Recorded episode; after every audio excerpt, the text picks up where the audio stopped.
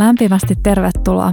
Tämä on Skanskan Hyvää työtä podcast, jossa matkustetaan työn mahdollisiin tulevaisuuksiin ja tulevaisuuden mahdollisuuksiin Suomen kiinnostavimpien asiantuntijoiden kanssa. Mun nimi on Anni Laudila, mä toimin tämän podcastin juontajana. Mä oon taustaltani arkkitehti ja sen rinnalla tarkastellut globaaleja haasteita ja teknologian kehitystä esimerkiksi NASAlla Piilaaksossa ja Suomessa ministeriötyöryhmässä. Tässä jaksossa me puhutaan siitä, mitä työhyvinvointi tarkoittaa tulevaisuudessa ja mitä se oikeastaan on. Me ollaan siis tässä podcastissa oltu matkalla työnteon tulevaisuudesta, sen fyysisen ympäristöön, kestävyyteen, teknologian kehitykseen ja nyt on aika sarjan viimeiselle etapille, jossa me keskitytään tosiaan työn hyvinvointiin ja sen myötä laajemmin hyvinvointiin, ihmisyyteen, työn ja elämän merkitykseen.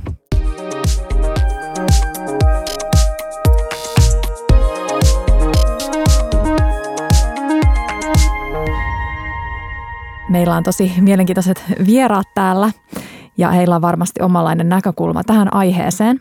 Voisin ensin vähän esitellä teidät tarkemmin. Eli toinen meidän vieraista on tutkijatohtori, filosofikirjailija Frank Martela.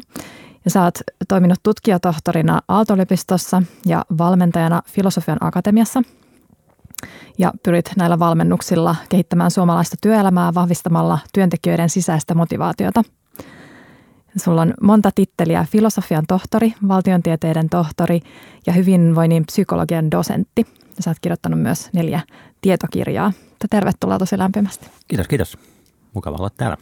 Ja toisena vieraana meillä on Hintsa Performancen CEO, operatiivinen johtaja Nora Rosendahl. Ja tämä Hintsa Performance on sekä urheilijoita että yrityksiä palveleva valmennusyritys ja tunnettu erityisesti Formula One työstään, jossa on ihan huipulla.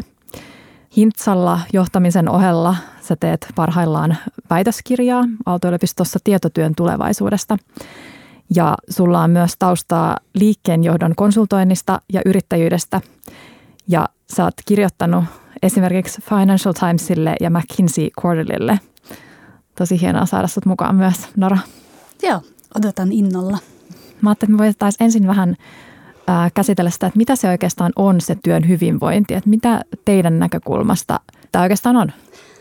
No mulle se on henkilökohtaisesti aina ollut jotenkin hämmentävän selkeää, että mitä se työn hyvinvointi on. Mä oon aina rakastanut työntekoa, mä oon ollut tosi kunnianhimoinen, mutta se on myös tarkoittanut, että mulla on mennyt välillä aika kovaa. Että mä oon ollut lähellä uupumista pari kertaa, yrittäjänä mä oon saanut 2 lasta, että niin kuin työn ja vapaa-ajan yhteensovittaminen on ollut iso teema. Et mulle työhyvinvointi tarkoittaa sitä, että on työn sisältö, josta saa energiaa, on työtavat, jolla pystyy yhdistämään sen työn ja hyvinvoinnin ja sitten on organisaatiossa sellainen kulttuuri ja johtamistavat, jotka tätä tukee. Mutta työhyvinvointihan on ollut pitkään aika paljon muuta.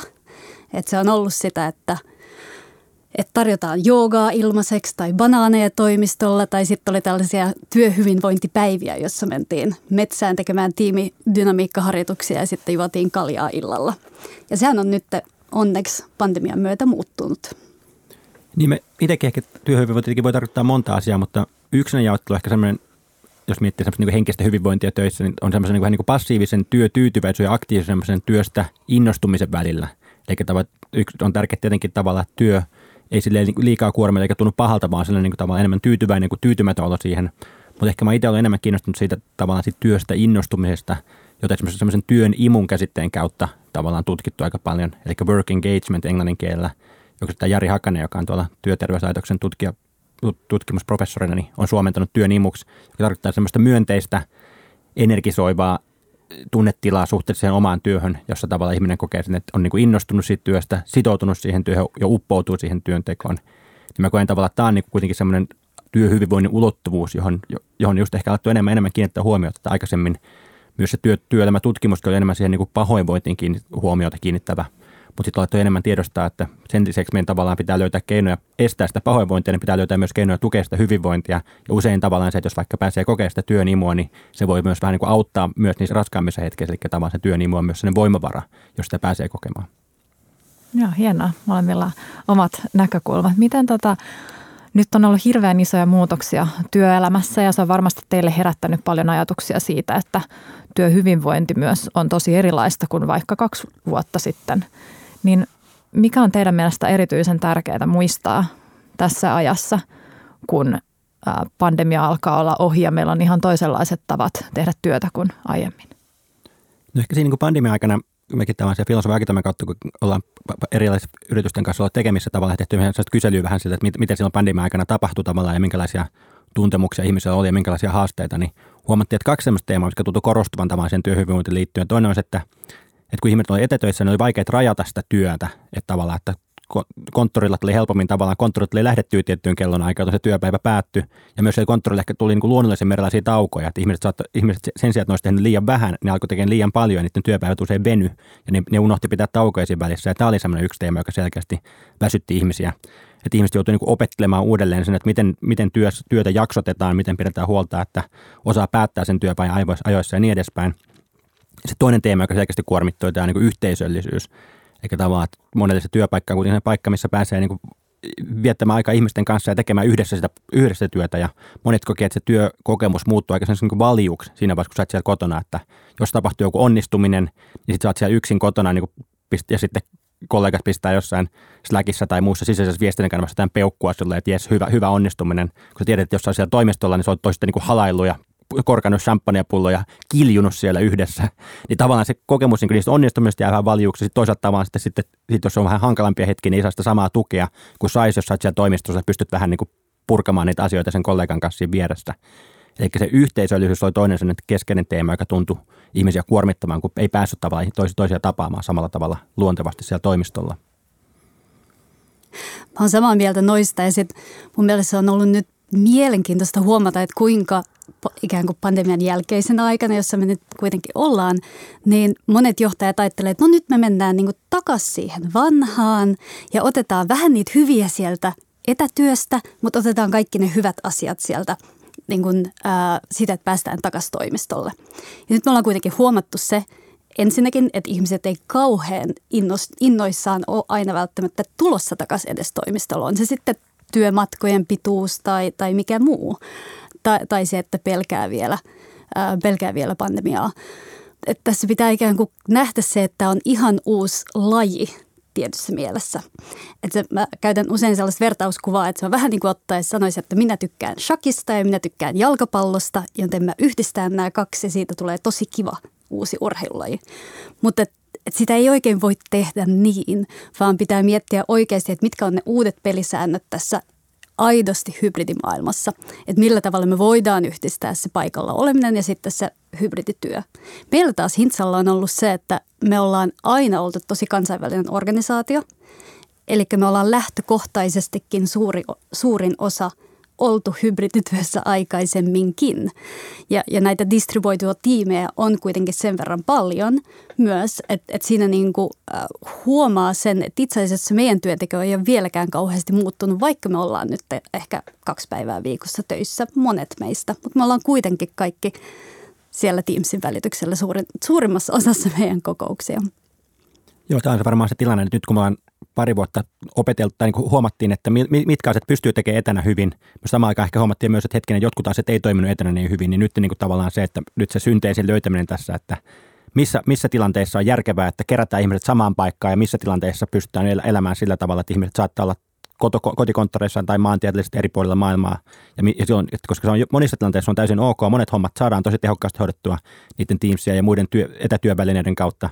Mutta sitten on tiettyjä juttuja, joihin se yhteinen kokoontuminen on relevanttia ja tavallaan niin nyt sen tunnistamaan, että mitkä jutut ne on, jotka usein ehkä liittyy varmaan sen niin uuden luomiseen. Että mäkin olen huomannut tavallaan niin omassa tutkijan työssä tavallaan, että totta kai niin vanhoja artikkeliidoita pystyy painaa eteenpäin kollegoiden kanssa Zoomia ja sähköpostin sun muun välillä, mutta tavallaan se, että se paikka, missä on ne uudet ideat syntynyt, on usein ollut ne konferenssit, missä sitten tavallaan niin ehditään istua iltaa, vähän niin heittelee ideoita avoimesti ilman, että on kiirettä päästä mihinkään niin johtopäätökseen. Vähän heitellään ideoita ja sitten siitä pikkuhiljaa lähtee muhimaan joku uusi, täysin niin radikaalisti uusi ajatus, jota sitten lähdetään niin edistämään sitten sähköisesti tavallaan, kun ollaan taas molemmat maantieteellisissä omissa kotimaissamme. Niin tämmöinen tietenkin on nyt niin omassa tutkijatyössä jäänyt pois tavallaan, että ei ole päässyt tavallaan semmoista uusien ideoiden heittelyä tekemään. Ja mä uskon, että se niin kuvastaa vähän yleisemminkin sitä työelämää, että semmoinen niin radikaalien innovaatioiden tekeminen usein vaatii semmoista kiireetöntä yhdessäoloa, jossa tavallaan se, että ollaan samassa paikassa usein auttaa aika paljon. Joo, se on myös mielenkiintoista, että se paikka voi olla vähän missä tahansa sitten nyt, että sen tilan voi sitten miettiä sen mukaan, että mitä se toimii parhaiten. Tämä aika monelle on tarkoittanut myös sitä, että tavallaan tulee monista eri viestimistä ärsykkeitä ja tavallaan helposti voi ylikuormittua siitä. Et mun mielestä mielenkiintoinen aihe, mikä on erityisesti noussut, on tällainen kognitiivinen ergonomia fyysisen ergonomian lisäksi. Niin miten te näette, että miten sitä voi edistää? Onko teillä jotain konkreettisia vinkkejä kuuntelijoille tähän liittyen?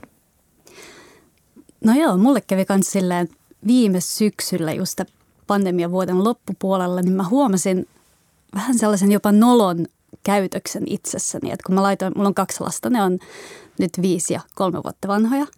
Ja kun mä laitoin niitä iltaisin nukkumaan, niin mä huomasin, että mä jossain vaiheessa niin vähän kiirehdin sitä prosessia.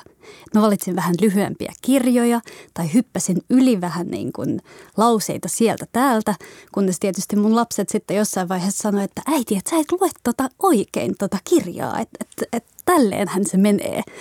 Ja sitten mä huomasin, että miksi mä kiirehdin tätä. Ja mun siis huomio oli se, että mulla oli kiire mennä takaisin katsomaan mun puhelimesta, että oliko tullut sähköposteja. Ja tämä liittyy just siihen, mitä Frankki mainitsi tuossa, se, että se työpäivä helposti erityisesti pandemian aikana venyi, koska ei ollut yhtä selkeitä rajoja työn ja vapaa-ajan välillä. Ja just nämä niin kuin sähköiset viestimet on yksi, niin tällainen, jotka aiheuttaa sellaista riskikäyttäytymistä työpäivän jälkeen. Et se, mitä mä itse teen konkreettisesti nykyään, on se, että kun mä tuun kotiin töistä tai olen hakenut lapset, niin mä jätän mun puhelimen siihen eteisen pöydälle. Ja sitten se saa olla siinä. Että jos mä haluan käydä tarkistamassa mun sähköpostit, niin mun pitää mennä siihen niin kuin seisomaan ja tekemään se. Että mä oon tehnyt siitä vähän vaikeamman itselleni. Joo, tuosta on tosi samaa mieltä, että tämähän niin kuin ei liity suoraan tähän pandemiaan, mutta ehkä just ylipäänsä siihen tavallaan tähän sähköisen viestintävälineiden kehitykseen. Että 20 vuotta sitten se oli paljon helpompi jättää ne työt sinne toimistolle, koska sun niin kuin se pöytätietokone ja sitä aikaisemmin tavallaan jotkut mapit sun muut jäi sinne tavallaan toimistolle, eikä sulla ollut mahdollisuutta tehdä samanlaista kotona. Mutta nyt meillä on tavallaan koko ajan siinä taskussa, niin kuin 2 sekunnin päässä on se tavallaan sähköposti sun muu, jolloin tavallaan se on meille, ihmiset ollaan semmoisia onnetoja, että se on niin kuin se impulssi tarkistaa, että mitäs, onko sosiaalisessa mediassa tapahtunut jotain uutta, onko sähköpostissa tapahtunut jotain uutta, on aika niin kuin iso ja sitä on vaikea meidän vastustaa silleen, kun se on sekunnin päässä tavallaan tarkistettavissa.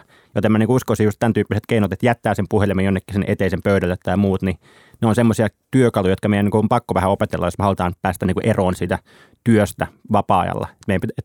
Yksi mun kollegani on tehnyt viimeiset vuodet sillä tavalla, kun hän on just semmoinen tyyppi, joka mä oon huomannut, että hänellä on hyvin vaikea olla tavallaan, jos vaikka syödään lounasta yhdessä, niin jossain vaiheessa huomaa, että se räplää taas sitä puhelinta siellä, eikä kuuntele, mitä mä puhun.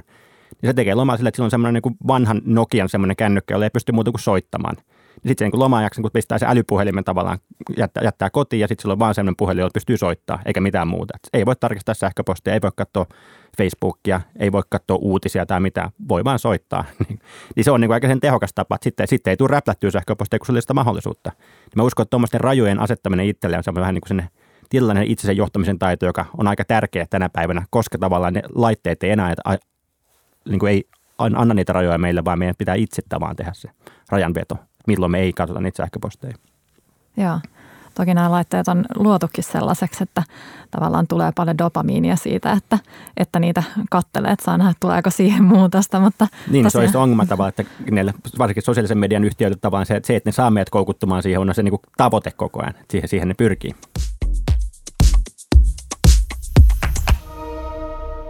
Mitäs sitten, tämä on sellainen aihe, mikä on ehkä Noralle läheinen, eli tällainen, että miten pääsee huippusuoritukseen sillä tavalla, että voit hyvin, mutta myös tavallaan hyödynnät myös sellaista tiettyä jännityksiä ja stressinkin tunnetta ehkä.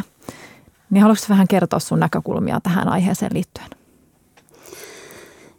Joo, sehän on yksi myytti, joka liittyy työhyvinvointiin, on se, että työhyvinvointi, sen pitäisi olla vähän sellaista niin kuin paapuamista. Et pehmoilua ja työntekijät saa mennä rannalle ja se on niin kuin dolce viittaa.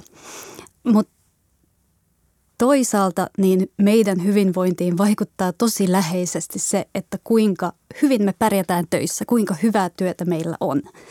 Että se tärkeä asia siinä ei itse asiassa ole se, vaan se palautuminen tai vaan se työ, vaan näiden vaihtelu. Että tietty sellainen niin kuin oskilaatio sellaisen huippusuorituksen ja palautumisen välillä. Ja tämähän on tiedetty urheilijoilla tosi kauan, niin kuin fyysisen treenaamisen puolella. Et silloin kun sä treenaat, sun ikään kuin lihaskudokset ikään kuin menee rikki. Ja se lihaksen vahvistuminen tapahtuu silloin palautumisen aikana. Ja mitä parempi laatusta se sun palautuminen on, sen paremmin sä kehityt. Et jos sä treenaat liikaa, niin sä et kehity. Ja sama on totta myös ikään kuin meidän aivojen osalta. Eli meidän pitää saada sellaista vaihtelua, oskilaatioita sellaisen niin kuin positiivisen stressin ja hyvän suorituksen ja sitten sen palautumisen välillä. Ja sen pitäisi ideaalisti tapahtua joka päivä, joka viikko, joka kuukausi ja vielä niin kuin pidemmällä aikavälillä meidän niin kuin koko uran yli. Ja miten saa niin kuin ihan sellaisia pieniä mikrotapoja itselleen sen palautumisen suhteen, että onko ne sitten pieniä breikkejä tai just tämä, että miten varmistatte, että oikeasti jättää ne työt sitten työpaikalle, eikä tuo niitä sinne iltaan asti ja viikonloppuisin lomalla ja näin poispäin niin kuin samalla tavalla. Joo, mä pitää vain kompata tavallaan. Mäkin olen aika paljon katsonut tätä hyvinvointia myös niin ihmisten tästä psykologisten perustarpeiden kautta. Ja yksi niistä perustarpeista on nimenomaan sellainen niin kuin kyvykkyyden kokemus, jota se työ voi aika paljon tarjota, kun työssä saat hommia, koet, että asioita aikaiseksi, olet taitava siinä, mitä tekee, pääset kohtaamaan haasteita ja pääset niitä taklaamaan, niin ne on niin kuin hyvinvoinnin lähteitä monessa tilanteessa. Että ihminen kokee, niin kuin kokee, löytää sitä energiaa siihen tekemiseen, löytää innostus siihen tekemiseen sitä kautta, että siellä on niitä haasteita. Monissa luentojen alussa, kun mä käyn jossain yrityksessä puhumassa, usein kysyn, että niin kuin mikä sua motivoi sun omassa työssä, niin kyllä mekin aina sieltä nousee esiin niin kuin ne haasteet yhtenä juttuna, joka itse asiassa on niin kuin se motivaatiotekijänä. Mutta se pointti on nimenomaan se, että ihminen tarvitsee myös sitä lepoa, että se on niin se oskillaatio sinne, että on niitä hetkiä, kun sä pistät kaiken peliin, oot tosi keskittynyt ja sitten koet sitä kyvykkyyttä, saat hommia aikaiseksi. Mutta sitten on se toinen tilanne, jossa pääset tavallaan niin lepäämään sen jälkeen. Et myös niin stressitutkimuksessa mä ymmärtänyt että tavallaan silleen, että semmoinen lyhytaikaisen stressipiikit on ihmisille ihan niin ok-tila. Joissakin tilanteissa ihan niin hyväkin juttu, että ihminen välillä kokee stressipiikkejä. Mutta se ongelma on sitten, jos stressistä tulee sellainen krooninen tila, että sä et pääse koskaan palautumaan siitä, niin se alkaa sitä pikkuhiljaa niin kuin jäytämään sekä ihmisen sitä henkistä hyvinvointia, mutta ihan myös jotain niin kuin immuniteettijärjestelmää ja fyysistä hyvinvointia. Eli siinä mielessä tavallaan, että semmoisia, että niiden niin kuin pistetään täysillä kaikki peliin hetkien välissä on niitä tilanteita, jos pystyy täysin rentoutumaan, niin se on niin kuin se aika keskeinen niin kuin kestävän hyvinvoinnin lähde. Joo. Pitäisikö näillä olla jotenkin eri termit kanssa, kun tuntuu, että se stressi on sellainen aika niin kuin negatiivinen sana, mutta että siinäkin on positiivisia puolia, niin olisiko sille hyvä keksiä joku uusi sana sille positiiviselle puolelle siitä? Totta. Me puhutaan usein positiivisesta stressistä tai suorituskyvystä tai näin poispäin, mutta se on hieman hämmentävää, koska mehän ollaan opittu siihen, että kun puhutaan stressistä, niin stressi on aina huono asia ja sitä se ei ole. Joo, niin se krooninen stressi on huono asia, mutta sen kun ne stressipiikit voi niin kuin, tavallaan, ne on ihan normaalia ja ne voi niin kuin, tavallaan, ja ne usein liittyy sellaisiin hetkiin, jotka on niin kuin, itse asiassa hirveän innostavia ja kiinnostavia. Merkityksellinen elämä ei ole stressitön elämä, vaan se on niin kuin sen, kun oppii hallitsemaan sitä stressiä ja käyttämään sitä hyväkseen.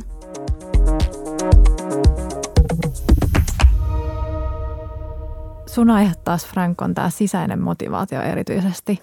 Haluatko sä vähän avata sun näkökulmia siihen liittyen?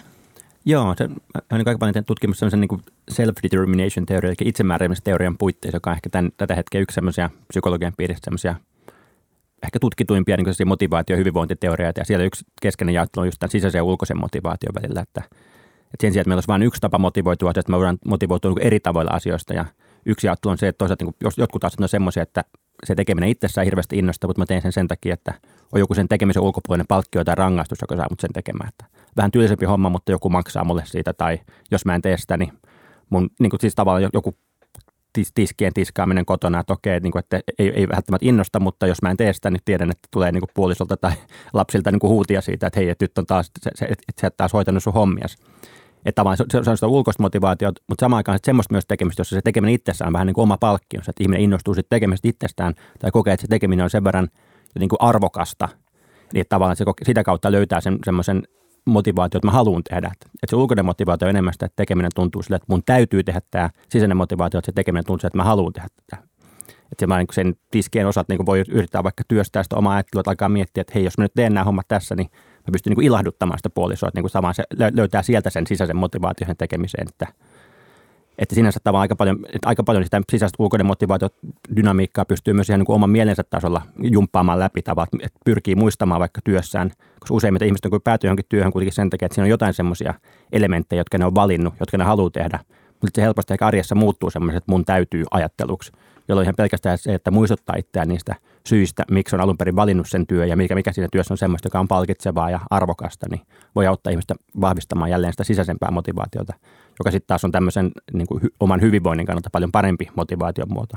Että ihminen voi saada asioita aikaiseksi semmoisen ulkoisen pakon kautta ja itseään pakottamalla, mutta se ei aina sen niin kuin oman hyvinvoinnin kannalta ole se optimaalinen tila. Joo, mun elämässä ainakin on ollut tosi merkityksellinen, että se on ihana, miten se kulkee käsi kädessä se, niin kun, että se tuntuu hyvältä, mutta se myös saa hyviä tuloksia aikaan, että jos on oikeasti sisäisesti motivoitunut siihen ja näin. Miten sitten, jos katsotaan enemmän niin kun johtamisen näkökulmasta sen sijaan, että puhutaan vaan tästä niin kun yksilön näkökulmasta ja että miten mä voin, niin miten mä sisäistä motivaatiota voi johtaa, kun se on kuitenkin hyvin sellainen sisäinen asia, niin Joo, se on hyvä, että sisäistä motivaatiota, sä et voi pakottaa ketään olemaan sisäisesti motivoitunut, että se on vähän niin kuin paradoksi. Että siinä mielessä sisäinen motivaation johtaminen on ehkä enemmän semmoista, niin kuin, voisi sanoa, vähän niin kuin valmentavaa johtamista, jossa pyrit niin kuin auttamaan sitä ihmistä löytämään sen oman motivaation ja tekemään ja tukemaan. Että silloin, että kun se sisäinen motivaatio, just se kyvykkyys on yksi lähde sillä, niin pidät huolta, että ihmisellä on tavallaan riittävä osaaminen se hommaansa, riittävä tuki niissä haastavissa hetkissä ja niin edespäin. Ja sitä kautta tavallaan tuet sitä kyvykkyyden kokemusta, annat ihmisille riittävästi tilaa tehdä niitä valintoja, annat tavallaan vähän niin kuin sparraavaa apua, että jos ihminen tulee kysymään, että mitä mä teen seuraavaksi, niin et kerro suoraan, että teen näin ja sitten teet näin, vaan että käyt keskustelussa, pyrit tavallaan auttamaan ihmistä itse löytämään sen vastauksen siihen juttuun, että mä ajattelin tässä tilanteessa näin, mä ottaisin ehkä nämä hommat huomioon, mutta jätät sen niin päätäntävallan sille ihmiselle itselleen ja sitä kautta tuet sen sitä autonomian kokemusta, joka on myös sen sisäisen motivaation kannalta tärkeä tekijä. Et ehkä vähän semmoinen niin perinteisestä niin komenna- ja kontrollon johtamisesta enemmän se valmentavaa johtamista on se noin niin yleistasolla se, miten me päästään sitä sisäistä motivaatiota tukemaan. Saanko mä kysyä, Frank, kun näistä itseohjautuvista organisaatioistahan on puhuttu nyt monta vuotta ja niistä on erilaista näkemystä siihen, että miten se vaikuttaa ihmisten hyvinvointiin ja itse asiassa kuinka kestävä se on. Minkälaisia tuloksia sä oot itse nähnyt näistä itseohjautuvista organisaatioista ja miten sä, milloin ne toimii, milloin ei? Joo, toi on hyvä kysymys. Itse asiassa oli yksi niin tutkimushanke, jossa me kerättiin sellainen 2,000 ihmisen aineisto Suomesta, sellainen vähän niin kuin kansallisesti edustava aineisto työikäisistä ja kysyttiin, että kuinka paljon ne kokee sitä itseohjautuvuutta työssä ja sitten kysyttiin myös, että kuinka paljon ne kokee sitä työnimua ja toisaalta kuinka paljon ne kokee stressiä ja kuinka paljon ne kokee uupumusta. Kun just nimenomaan, että jotkut on sitä mieltä, että tämmöinen niin itseohjautuva organisaatio on niin sellainen hähmäinen kokonaisuus, että ihmiset stressaantuu ja uupuu siellä. Toiset on sitä mieltä, että se on hyvinvoinnin lähde. Ja sitten tulos oli kyllä tässä selkeästi, että mitä enemmän ihmisillä oli kokemus siitä, että niillä on tilaa tehdä itsenäisiä päätöksiä omassa työssään, sitä enemmän myös keskimäärin koki sitä työnimua ja sitä vähemmän ne keskimäärin koki stressiä ja uupumusta. Että sinänsä tuntuu, että se semmoinen niin vallan antaminen työntekijöille itsessään tuntuu olevan sellainen myönteinen asia hyvinvoinnin ja motivaation kannalta. Mutta samaan aikaan se on niin totta myös, että semmoinen niin hähmäisyys usein on semmoinen, joka syö aika nopeasti meidän sitä työhyvinvointia. Eli jos tavallaan ihmisillä annetaan tilaa ohjautua itse, mutta sitten se ei oikein tiedä, mihin suuntaan sen pitäisi ohjautua, mitkä tässä on niitä päämääriä, mitä mut odotetaan. Mitkä on ne mun tekemisen raamit, missä mä saan ohjautua itse, missä mun pitäisi kysyä toiselta neuvoa, niin tämmöisessä niin kuin hähmäisessä tilanteessa luoviminen, se alkaa varmasti nopeasti ihmistä uuvuttaa ja sitten ihminen helposti myös sellaisessa tilanteessa tekee liikaa, kun se ei oikein tiedä, mitä sitten odotetaan, se tekee vähän kaikkea ja sitten se sitäkin kautta uupuu. Niin siinä mielessä vaan niin kuin optimaalisessa tilanteessa se, niin kuin, että valtaa annetaan työntekijöille ehkä enemmän, pyritään purkamaan sellaista liiallista hierarkisuutta, mutta samaan aikaan struktuurit pysyy silleen niin kuin selkeänä, että ihmiset tietää, mikä mun rooli on. Ihmiset tietää tavallaan, mihin hänen roolinsa kontribuoi ja mihin hän pyrkii. Ja siinä vaiheessa, kun tavallaan tavoitteet on kirkkaana, niin sitten se tavallaan vallan antaminen työntekijälle uskon, että se lisää sitä hyvinvointia. Mutta se on se tärkeä tavalla, että struktuuri ja autonomia samaan aikaan, eikä vaan toista. Tämä on just, niin kuin linkaten tähän työhyvinvointiin, niin se on mun mielestä tosi mielenkiintoista just, koska Mä oon nähnyt meidän asiakkaissa just sellaisia keissejä, että kun on lisätty autonomiaa, ilman että on niin kuin sanottu, että nyt meistä tulee itse ohjautuva organisaatio, on lisätty autonomiaa, niin se on lisännyt myös työhyvinvointia. Ja sitten on ollut sellaisia keissejä, jossa meidät on kutsuttu apuun, koska ollaan siirrytty itse ohjautuvaan organisaatioon ja sitten vasta alkoi niitä uupumiskeissejä tulemaan. Koska se oli niin epäselvää sitten ihmisille, että mitä mä teen, millä tavalla, mihin mä pohjaan näitä päätöksiä. Että sitten yhtäkkiä ihmiset alkoi uupumaan, että se ei ole niin kuin tällainen silver bullet, niin kuin me usein etsitään johtamistieteissä. Joo, ei kyllä mun mielestä, että se itseohjautuvuus on hyvä ymmärtää, että se ei ole tavallaan, niin kuin, se ei tarkoita, että purataan rakenteet pois, vaan se on erilainen rakenne organisaatiolle. Ja siis siinä vaiheessa, jos tehdään niin vaikka itseohjautuvuus sillä, että hei, poistetaan kaikki esihenkilöt tästä organisaatiosta, niin se varmasti menee pieleen, koska sitten kukaan oikein tiedä yhtään, mitä tehdä. Eli tavallaan se on niin erilainen organisoitumisen tapa, jossa on omat tavallaan rakenteensa, että ihmisillä muut tavat järjestyä kuin se hierarkian kautta. Mutta jos niitä muita uusia tapoja järjestöjä ei rakenna, niin sitten se muuttuu semmoiseksi kaoottiseksi, joka uuvuttaa ihmisiä ja johtaa siihen, että kukaan oikein saa mitään aikaiseksi. Eli siinä mielessä tavallaan siirtymä itseohjautavaksi organisaatioksi vaatii, ei riitä, että poistaa esihenkilöt, vaan pitää samaan aikaan myös luoda se uusi rakenne, joka palvelee ihmisiä ja antaa niille sen suunnan siinä tilanteessa. Joo, se on jopa paradoksaalista ehkä, että mitä itseohjautuvampi organisaatio on, niin sen parempaa johtamista pitää olla tietyssä mielessä. Joo, ja se just, että se johtaminen ei välttämättä siinä ole enää sitä niin kuin sellaista esihenkilöjohtamisessa on enemmän sitä tavalla, että ne rakenteet voi johtaa. Että meillä on jotain jaettuja käytäntöjä, joiden kautta me pystytään niin tavallaan johtaa itsemme ja johtaa tiimejämme. Millaisia sukupolvieroja te näette niin kun just johtamisessa? Et siitäkin puhutaan myös paljon, että kun milleniaalit on työelämässä, että heillä on hyvin, hyvin erilaisia motivaation syitä kuin aiemmilla sukupolvilla näin keskimäärin. Ja tuntuu, että sitä on hirveästi pohdittu, että mitä ne on. Ja ollaan päästy vähän niin kuin jyvällekin siitä jo. Mutta niin, miten eroavaisuuksia on eri sukupolvilla ja ehkä siitä vielä myöhemmilläkin sukupolvilla? No Frank voi ehkä kommentoida myös sitä, että mitä tutkimus oikeasti sanoo, mutta tähän on mun mielestä vähän mielenkiintoista, kun sanotaan, että milleniaalit haluaa tätä ja Gen Z haluaa tätä ja näin poispäin. Että nämähän on usein tällaisia pidemmän aikavälin trendejä, jotka ei ole vaan sen uuden sukupolven viemiä, vaan itse asiassa koko niin kuin, työyhteisön ehkä niin kuin adaptoimia.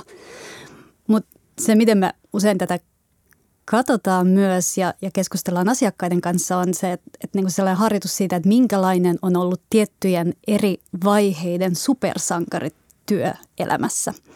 Ja jos katsoo sitten ehkä se 20, 30, 40 vuotta taaksepäin, niin tällainen työn supersankari oli tällainen madman-hahmo, joka poltti sikaria työhuoneessaan ja teki pitkää päivää ja näki ehkä lapset vaan kerran vuodessa joululomalla, kun lähdettiin Aspeniin hiihtämään TMS. Nyt taas se työn supersankari on ehkä enemmän sellainen, joka tekee nimenomaan sitä merkityksellistä työtä.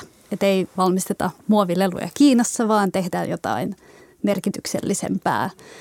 On myös elämä työn ulkopuolella.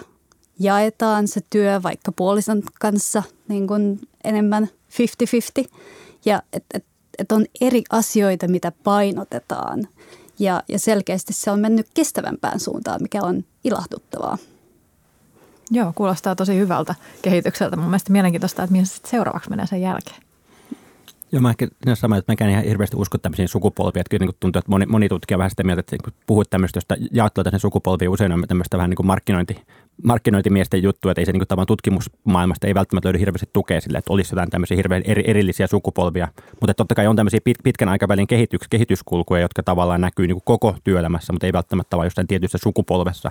Ja yksi varmasti on tämmöinen tilanteessa, että semmoinen perinteisempi, autoritäärisempi johtamismalli on vähenemään päin, että se näkyy varmasti ihan niin kuin peruskouluissa, että kyllä niin kuin tavallaan, jos odotetaan 50-luvun peruskoulu, tai onko se kansakoulu, mikä se silloin vielä oli tavallaan, niin kyllä siellä istuttiin niin kuin selkäsuorana ja opettaja oli paljon suurempi auktoriteetti kuin mitä se nykyään tänä päivänä on, että tämmöinen kehitys on varmasti tapahtunut ja se näkyy myös työpaikoilla totta kai tavallaan, että ihmisillä on erilaisia odotuksia siitä, että ne ei ole samalla lailla valmis vaan sokeasti tottelemaan esihenkilöä kuin ehkä tavallaan aikanaan on ollut, joka sitten voi johtaa tämmöisiin konflikteihin siinä vaiheessa, kun on se vanhemman sukupolven edustaja, joka on tottunut siihen, että häntä kuunnellaan ja häntä ei kyseenalaisteta. Ja sitten on se nuorempi ihminen, joka tavallaan on tottunut kyseenalaistamaan enemmän ja tuomaan esiin oman mielipiteensä. Ja tämän tyyppistä muutosta varmasti tapahtuu koko ajan. Ja mun mielestä on sinänsä ihan tervettä myöskin tavallaan, että sen liiallinen hierarkisuus useimmiten ei välttämättä johda kaikkein parhaimpiin tuloksiin, kun ihmisten parhaiden asiantuntijoiden näkemys harvoin pääsee kuuluviin, kun tavallaan pelkästään siellä ylimmässä johdossa tehdään niitä päätöksiä. Joo. Mulla oli yksi esimerkki, kun yksi meidän asiakas, erään globaalin yrityksen suurjohtaja, niin sanoi, että hän oli saanut sellaisen aha-elämyksen, kun hänen 20-vuotias tytär oli sanonut hänelle, että hei isä, mä en halua sun elämää. Ja erityisesti mä en halua sun työelämää.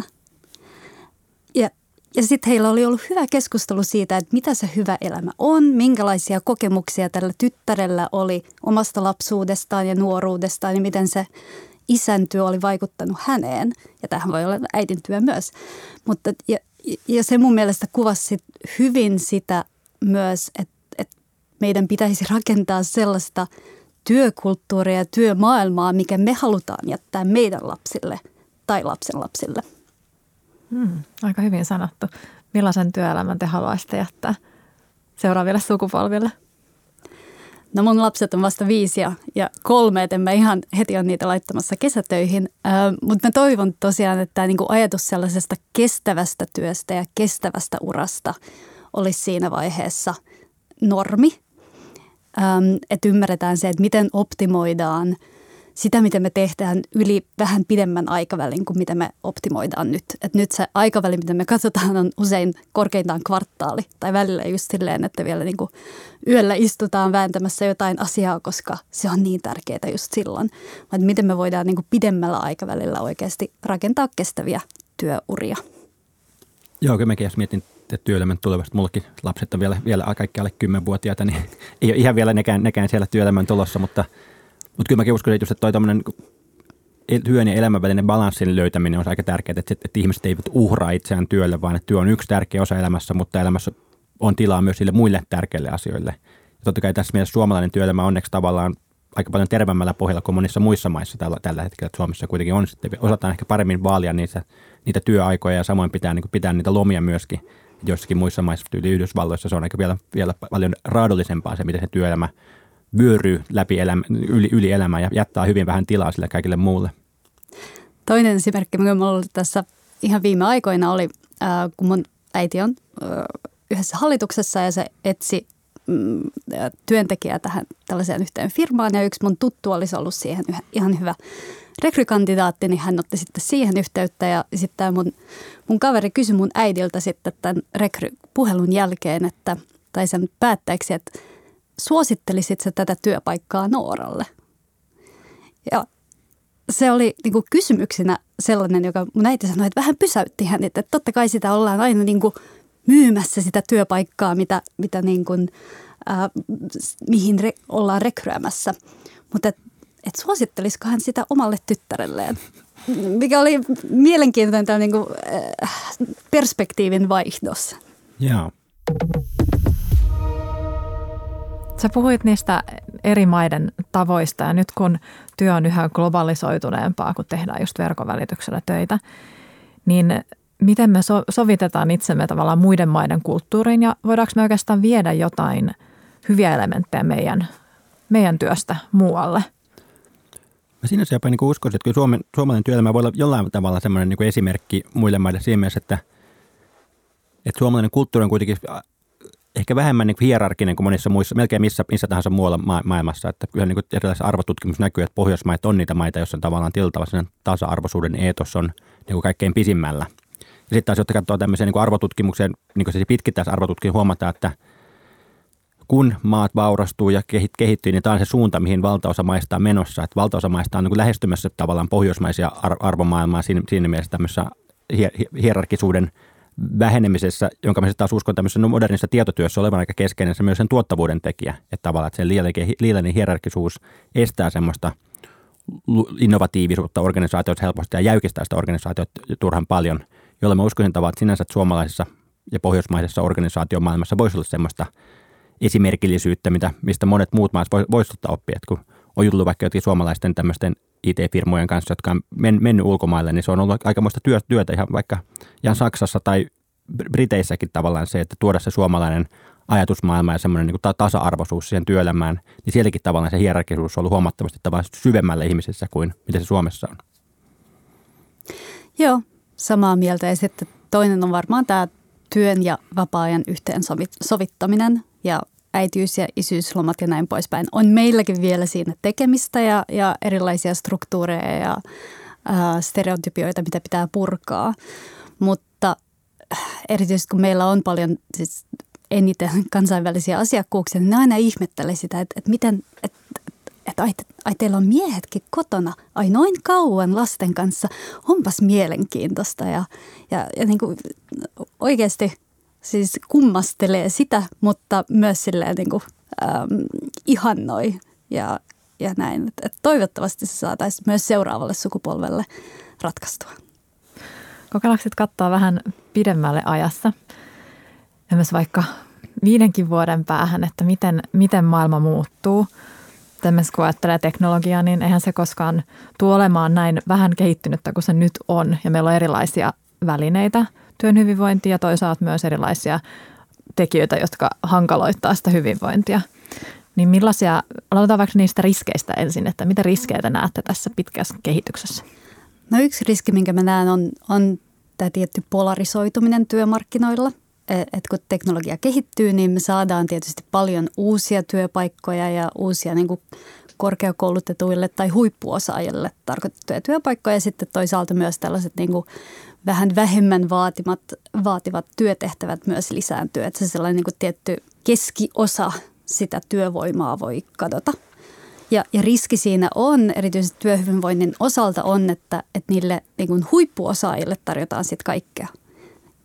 Joustavuutta, hyvinvointia, palveluita, hyvää työtä, hyvää johtamista, mutta sitten sinne niinku alaspäin niin ei välttämättä ole resursseja tai sitä tarvetta ihan samalla tavalla niinku tarjota niitä asioita. Sellainen polarisoituminen myös työhyvinvoinnin suhteen on mielestäni riski. Joo, kyllä mä niin itsekin olisin ton riskin niin ekana nostanut tämä niin työelämän polarisaatio. Kyllä näkyy jossakin tilastoissa silleen, että aika monessa maassa tuntuu, että niitä keskipalkkaiset työt on ne, jotka vähenee. Että tavallaan töitä löytyy lisää sieltä, niin just niitä huippuhyviä, huippupalkattuja, huippumielenkiintoisia töitä. Ja sitten löytyy niitä tämmöisiä matalapalkka, vähemmän niin kiinnostavia töitä. Ja sitten se välistä tuntuu katoamaan työpaikkoja. Ja sitten toisaalta myös on puhetta tavallaan siitä, että niin on myös riski tavallaan, että automatisaation myötä ei välttämättä enää olekaan kaikille työtä tarjolla. Joka sitten taas myös tavallaan työhyvinvoinnin näkökulmasta, toisaalta se työttömyyden riski tavallaan kasvaa siinä vaiheessa, että meillä saattaa isompi osa porukasta, jotka ei pääse työelämään, mutta toisaalta sitten se porukka, joka on siellä työelämässä, niin kun joutuu kilpailemaan niistä vähenevistä työpaikoista, niin se tarkoittaa niiden neuvotteluaseman paljon huonompi, joka taas voi helposti johtaa se työolosuhteiden huononemiseen. Sitten se, mikä me ollaan myös niin kuin nyt nähty viime aikoina on, tai se on ollut ongelma pidempäänkin, mutta on data, mikä liittyy työhyvinvointiin ja kuka omistaa sen datan, kenellä on access siihen ja niin mitä sillä voidaan tehdä niin kuin ihan suoranaisesti tai epäsuoranaisesti. Eli jos henkilö vaikka kokee uupumuksen töissä tai on uupumus ollut joskus aikaisemmin, niin voidaanko sitä käyttää häntä vastaan tulevaisuudessa? Ja me ollaan nähty paljon sellaisia niin kuin haasteita myös siinä, että työnantaja on ikään kuin liian tietoinen kaikista riskeistä ja kaikista asioista, mitä tapahtuu siellä henkilön yksityiselämässä. Koska se voi sitten johtaa just tällaisiin asioihin, että tuolla Matilla meni nyt vähän liian kovaa ja hän ei oikein kestä tätä painetta, että häntä ei voida laittaa eteenpäin tässä seuraavassa niin kuin sisäisessä rekryprosessissa TMS. Et myös se, että kuka omistaa ja kenellä on access mihinkin tietoon työntekijöistä, ja miten sitä dataa saadaan käyttää, niin on asia, mikä pitää ratkaista. Joo, tämä on varmasti riski, mutta sitten myös mahdollisuus. Mietitään vähän niitä mahdollisuuksia kanssa, että mitä positiivista siitä voisi olla. Että sinänsä nyt pystytään ihan toisella tavalla myös seuraamaan sitä, luomaan numeroiksi sitä hyvinvointia. Ja sitäkin on monta eri näkemystä, että onko se hyvä vai ei, onko se hyödyllistä vai ei. Niin mitä erilaisia teknologioita voisi tulla tässä tulevina vuosina työhyvinvointiin liittyen, joka edistää sitä? Kyllä mä ehkä uskon, että enemmän tavallaan sitä hyvinvointia voidaan edistää ihan siellä niin johtamiskäytännöillä ja niin organisaation sisällä käytännöillä. Kyllä sitä dataa varmasti tavallaan voidaan saada vielä paremmin käyttöön, mutta tavallaan uskoisin, että kyllä se nykyiselläkin datalla voisi tehdä paljon enemmän sen hyvinvoinnin, että niin kuin ehkä mitä tällä hetkellä tehdään. Että enemmän niin kuin mä uskon, että ne parantamismahdollisuudet enemmän liittyy varmaan siihen, miten ihmisiä johdetaan ja miten sitten kun ihmisellä vaikka on jotain niin aika oireilua tai muuta, niin miten siinä tilanteessa toimitaan. Että tavallaan että se, että meillä olisi jotain vielä lisädataa siitä, että hän oireilee, niin se ei välttämättä auta, jos meillä on mitään järjestelmää, mikä tavallaan niin siinä tilanteessa ottaa kopin siitä tilanteessa ja auttaa ihmistä eteenpäin. Eli mä uskon, että enemmän niin se on datan käyttäminen, missä meidän pitää oppia lisää, kuin että välttämättä tarvitsee hirveästi lisää dataa. Joo. Samaa mieltä siitä, että se data, mikä liittyy hyvinvointiin, työhön, sun muuhun, meidän pitää oppia paremmin käyttämään sitä, jotta löydetään niitä keissejä, että kuka tarvitsee mitäkin missä tilanteessa. Mä aina niin kun vierastan tällaisia clickbait-otsikoita, jossa esimerkiksi Harvard Business Reviewissa oli nyt syksyllä sellainen, että vain 25% työntekijöistä käyttävät hyvinvointipalveluita. Ja se perustuu jenkkitutkimukseen. Mun mielestä niin kun, ja siitä voi keskustella, että kuinka hyvää se data oli ja minkälaisia työhyvinvointipalveluja siinä mitattiin, sun muuta. Mutta eihän sen tarvitse olla tarkoitus, että 100% käyttää niitä koko ajan, vaan sen pitäisi olla niille ihmisille, jotka tarvitsee niitä palveluita ja siinä tilanteessa, kun ne niitä tarvitsee. Tähän oikeastaan liittyy mielenterveyskin. Mun mielestä se on kiinnostava vaihe siinä mielessä, että se on muuttunut ajassa tosi paljon vuosikymmenien varrella. Esimerkiksi burnout tuli terminä vasta 70-luvulla ja esimerkiksi masennusdiagnoosethan on kasvanut aivan älyttömästi ja se ei tarkoita toki sitä, että se olisi vaan lisääntynyt, vaan se, että sillä on niin kuin tullut sana ja sitä käsitellään eri tavalla kuin aikaisemmin. Niin miten te näette, että työhön liittyvää just mielenterveyttä käsitellään tulevaisuudessa? Miten se voisi vielä kehittyä eteenpäin paremmaksi? Mä voisin kuulla, että siinä ainakin just niiden puuttumiskeudun sellainen räätälöitävyys olisi sellainen asia, missä olisi paljon tehtäviä. Että ehkä me helposti tavallaan ollaan käsitelty niitä tavalla, että jos ihminen uupuu töissä, masentuu, meillä on niin yksi lääke siihen hommaan. Mutta tavallaan, että nyt me ollaan ehkä tiedostettu enemmän, että vaikka niin että se, lopulta usein se masennus tai uupuminen on tietyllä tavalla niin oire, joka niin silleen näyttää niin oireena samalta, mutta ne syyt voi olla hyvinkin erilaisia, mikä on siinä tapahtunut taustalla. Että se voi liittyä tavallaan niin yksityiselämän asioihin, se voi liittyä tavallaan työn johtamisasioihin, se voi liittyä vain niin liikaan kuormitukseen työssä, se voi liittyä siihen, että ei välttämättä osannut ei saanut sitä katkaistuu se työpäivän niin aikaista ajatteluprosessia sen jälkeen tai muuta tämmöistä. Ja niin tavallaan nämä eri syyt, jotka johtaa siihen uupumukseen, ne vaatii hyvin erilaiset tavallaan toimenpiteet, jotta niitä pystytään niin tukemaan. Ja se olisi varmaan se yksi juttu. Ja toinen on se, että tietenkin, että usein se on paljon helpompi puuttua näihin asioihin siinä alkuvaiheessa, niin kun hommat menee tosi pitkälle. Sitten kun ihminen on niin totaalisesti loppuun palannut, niin sieltä palaamista saattaa kestää tavallaan jopa vuosia tavallaan ennen kuin pääsee taas työkykyiseksi täyspäiväisesti. Mutta samaan aikaan tavallaan, jos me oltaisiin huomattu se tilanne vähän aikaisemmin, me oltaisiin pystytty ehkä tavallaan jollain pienemmillä interventioilla auttamaan ihmistä niin, että se ei olisi koskaan mennyt niin syvälle sinne työopumukseen. Että se ennaltaehkäisy on niin tämmöinen, johon pitäisi pystyä panostamaan enemmän. Joo, ja toi on tosi tärkeä pointti toi, että ihmiset uupuu tosi eri syistä. Ja sitä ei voi välttämättä tietää ulkopuolisena, että mitkä ne kaikki syyt on, mitkä vaikuttaa siihen. Että meillä yksilöinä on kuitenkin vain yksi energiavarasto. Ja sanotaan, että mulla voisi olla rankka vaihe töissä, mutta normaalitilanteissa mä olisin ehkä päässyt siitä ohi. Mutta jos on samalla joku ongelma vaikka kotona tai joku läheinen on kuollut tai on sairas tai niin kuin näin, niin sitten se tietysti niin kuin vaikuttaa mun siihen energiamäärään, mikä mulla on selviytyä siitä työpuolesta.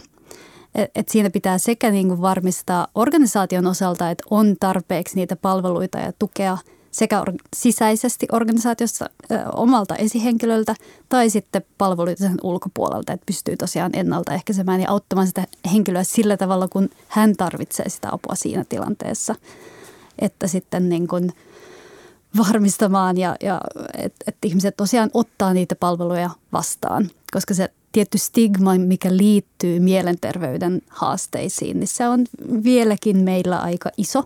Et siitä ei haluta puhua ja se, että edes niin kuin ottaa valmentajan tai psykologin avukseen, niin voi tuntua jo hankalalta, että siinä niin kuin myöntää, että on heikko, koska tarvitsee apua.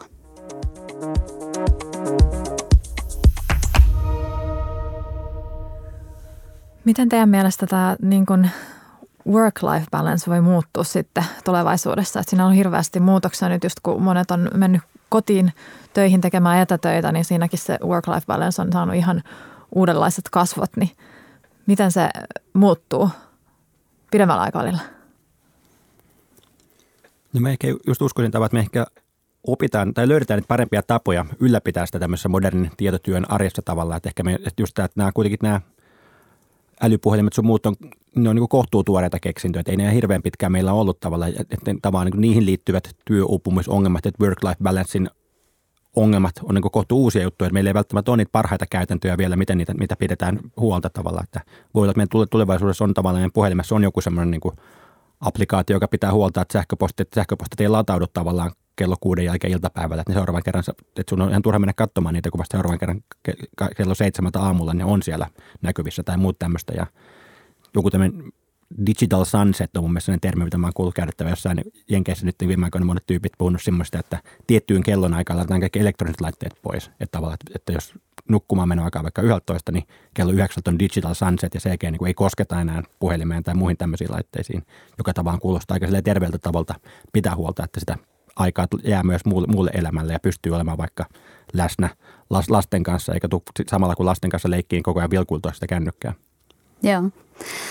Sanassa aina work-life balance, mä vähän vierastan sellaista tiettyä vastakkainasettelua, mikä siitä tulee. Että meillä on työ ja sitten meillä on elämä ja ne on kaksi eri asiaa.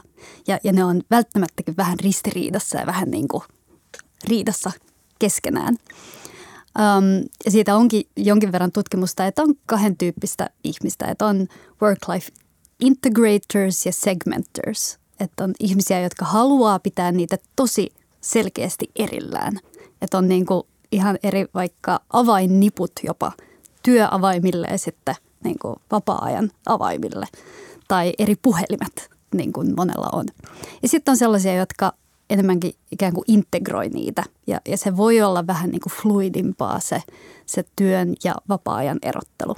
Ja ihmiset voi siirtyä näissä myös vähän niin kuin yhteistä ryhmästä toiseen. Esimerkiksi kun saa lapsia, niin voi olla, että jonkin aikaa pitää erottaa niitä kahta vielä vähän enemmän, jotta oikeasti pystyy rakentamaan niitä rajoja. Ja sitten taas jossain toisessa tilanteessa niin voi niin kuin hyväksyä sen, että no tässä nämä menee vähän päällekkäin ja mä tuon mun lasta vaikka töihin tai koiraa töihin tai mikä se nyt sitten onkaan siinä elämäntilanteessa. Kunhan niin kuin itse pystyy säilyttämään sen oman näköisen tasapainon siinä. Että ei olisi liikaa sitä oikeasti vastakkainasettelua, että tietty tapa tehdä töitä olisi väärä ja toinen on hyvä, kunhan löytää sen oman work-life balancensa. Niin ehkä tietyllä tavalla myös, että se on myös vähän sisäinen motivaatio, ulkomotivaation balanssi, mitä pitäisi hakea. Että jos mietin vaikka itseäni niin tavallaan niin joku tieteellistä artikkelien lukeminen iltaisin. Niin kuin, se on osa mun työtä tietyllä tavalla, mun pitää lukea niitä artikkeleita, tiettyjä artikkeleita, mutta se on mun mielestä semmoista, niin kuin, se on silleen niin kuin energisoivaa ja rauhoittavaa. En mä koe, että se ei stressaa mua lainkaan se, että mä luen illalla jotain tieteellistä artikkelia lasten nukahdettua tai muuta tämmöistä. Että se on niin kuin, tavallaan niin kuin paras tapa viettää iltaa tietyllä tavalla mun näkökulmasta tai niin kuin yksi parhaista. Niin, sitten taas toisia työtehtäviä, jotka selkeästi vaikka jos pitäisi jotain luentoa valmistella seuraavalle päivälle, niin se on taas sellainen, että siinä on tietty stressikertoin aina, kun sitä tekee. Siinä joutuu vähän eri tavalla panostamaan siihen, että sen tekeminen illalla olisi sellainen asia, joka tavallaan selkeästi enemmän kuormittaa mua. Niin tietyllä tavalla se, että myös sen työn sisällä on niinku niitä juttuja, jotka on enemmän niitä stressaavia juttuja, ja sitten on niitä, jotka tavallaan voi olla jopa niinku energiaa tuovia juttuja. Ja tavallaan se balanssi ei pidä miettiä vaikka sen työ- ja vapaa-ajan välillä, vaan niinku tavallaan niiden työtehtäviä, jotka on stressaavia välillä, ja niiden tavallaan niinku aktiviteetteja, jotka on energisoivia, joista osa saattaa olla vapaa-ajan aktiviteetteja, osa saattaa olla myös ihan työaktiviteetteja. Joo, mulla on samoja kokemuksia kanssa, just kun on pieniä lapsia kotona, niin välillä mä haen ne 4:30 hoidosta. Ja sitten meillä on iltatoimet ja illalliset ja näin poispäin. Ja sitten mä otan takaisin sen läppärin 8 jälkeen, kun lapset on mennyt nukkumaan. Ja teen vielä sen tunnin töitä. Ja sitten mä sain jossain vaiheessa siitä palautetta, että Nora, et eihän toi ole kauhean hintsamaista, että sä lähetät sähköposteja sitten joskus 9 illalla. Tai oot läkissä siihen aikaan, että sun pitää vähän miettiä tätä sun roolimallintamista. Ja sitten mä tosiaan jonkin aikaa olin silleen, että joo totta, että voi vitsit, että nyt mun pitää kyllä muuttaa täysin tämä mun työtapa. Mutta se itse asiassa niinku kuormitti mua enemmän, kun mulla ei ollut sitten enää sitä. Mun piti jotenkin joko tehdä sitä salassa, sitä työtä, tai sitten niinku, olla tekemättä sitä täysin. Ja sitten mä huomasin, että okei, että hei, itse asiassa mun pitää vaan niinku varmistaa, että mä kommunikoin tämän mun tiimille. Ja mä voin välttää sitä, että mä en lähetä niitä viestejä silloin illalla, vaan mä voin lähettää ne aamulla. Että hei, että tää on mun tapa tehdä töitä. Että välillä mä lähetän viestejä 8:00, mutta mä en odota, että te vastaisitte tai lukisitte niitä silloin. Vaan että se on niin kuin sanomattakin selvä nyt, että niihin ei tarvitse silloin reagoida. Että just tää niin kuin oma tapa löytää niitä työn ja vapaa-ajan rajoja ja tapoja, niin on se pointti. Joo. Mä olisin viimeisenä kysymyksenä kysyä teiltä molemmilta, että mikä asia, joka on tapahtunut teillä töissä, on tehnyt teidät erityisen onnelliseksi tässä viime aikoina ja miksi? Onko se joku sellainen aha-elämys tullut viime aikoina? Yhden kollegan kanssa reflektoitiin ja totesin tavalla, että kyllä mä olen aika kohtuu onnellinen siitä, että vaan että pääsee tekemään sellaista työtä, mitä pääsee tekemään. Että kyllä mä huomaan melkein joka aamu, kun on niin kuin siinä läppärin kanssa alkaa kirjoittamaan ja pääsee jotain niin kuin tieteellistä artikkelia kirjoittamaan muuta, niin se on sellainen asia, joka tekee mut onnelliseksi vähän niin kuin päivittäin. Että siinä mielessä koen, että pääsee tekemään hyvinkin semmoista itselleen sisäisesti motivoivaa työtä. No, sellainen kestävä onni, yksittäinen. Ehkä kaksi esimerkkiä, yksi iso ja yksi pieni. Yksi iso tällainen onnistuminen oli, kun yhden todella ison kansainvälisen organisaation Chief People Officer sanoi, että nyt hän ymmärtää, että hyvinvointi ei ole niitä joogakuponkeja ja gymejä toimistolla ja smoothieja henkilöstölle, vaan sehän on hyviä työtapoja ja hyvää johtamista. Ja siitä se keskustelu lähti. Että se oli jotenkin sellainen niin kuin metatason iso onnistuminen, että oli muuttanut sitä tapaa ajatella työhyvinvointia. Ja sitten mulle itse asiassa suurin onni töissä tulee sellaisista pienistä saavutuksista, että saa tehtyä jonkun asian pois to-do-listaltaan, joka on ollut iso ja merkityksellinen ja saa niitä eteenpäin. Mä oon tosi to-do-lista orientoitunut, että kun saa perjantaina tehtyä sen niin kuin oman listansa ja katsottua, että okei, näitä asioita mä tein tämän viikon aikana. Hyvä minä. Kun ei kukaan muu välttämättä tule sanomaan ja taputtamaan olalle, niin että tekee sen viikon lopuksi itselleen, niin se on mulle aina sellainen niin kuin hetken onni. Joo, tosiaan avartavia ajatuksia. Muutitte munkin näkökulmia selvästi tässä keskustelun aikana. Ja tämä on kyllä ihana aihe, kun tämä koskee ihan meitä kaikkia, tämä hyvinvointi, että varmasti jokainen kuuntelija pystyy tästä nappaamaan jotain omaan elämäänsä. Mites jos teistä haluaa kuulla lisää, niin mistä teidät löytää somesta tai onko joku vaikka kirja tai artikkeli, minkä te haluatte jakaa? Mut löytää tällä hetkellä varmaan parhaiten LinkedInistä. Mulla on jäänyt kaikki sosiaaliset mediat tämän pandemian jälkeen aika silleen rappiolle. Mutta LinkedInistä voi ottaa yhteyttä, jos haluaa, ja Hintsan kanavilta. Varmaan mullekin tämä ehkä noin Facebookissa ja Twitterissä jonkun verran oltu, mutta en mäkään ihan älyttömän aktiivinen. Kyllä en ole missään sosiaalisen median kanavissa, mutta kotisivuiltakin löytyy jotenkin yhteystiedot, jos sitä kautta haluaa lisätietoja. Joo, mulla on vähän sama juttu. Instasta löytyy myös ja Twitteristä ja LinkedInistä Anni.Laurila. Joo. Ihan valtava kiitos teille. Tämä oli tosiaan meidän sarjan viimeinen jakso ja oli tosi hienoa saada teidät vieraaksi ja erityisesti kiitos kuuntelijoille, että te olette olleet tässä meidän matkassa mukana tämän koko polun ajan. Mä ehkä viimeisenä ajatuksena haluan muistuttaa teitä, että mietitte, että mikä tässä sarjassa on ollut teille sellainen tärkein oppia, että muistatte kantaa sitä teidän mukana ja soveltaa sitä sitten teidän omaan elämäänne myös. Iso kiitos tämän päivän vieraille ja kiitos vielä sarjan muillekin mahtaville vieraille. Tämä oli tosiaan sarjan viimeinen jakso. Keskustelu jatkuu Skanskan Twitterissä, @SkanskaFinland sekä hashtagillä Hyvää Työtä. Mutta erityinen kiitos teille kaikille kuuntelijoille, kun te olette olleet mukana tässä matkassa. Toivottavasti saatte monia uusia ajatuksia tehdä omaan työelämään. Hyvää työtä!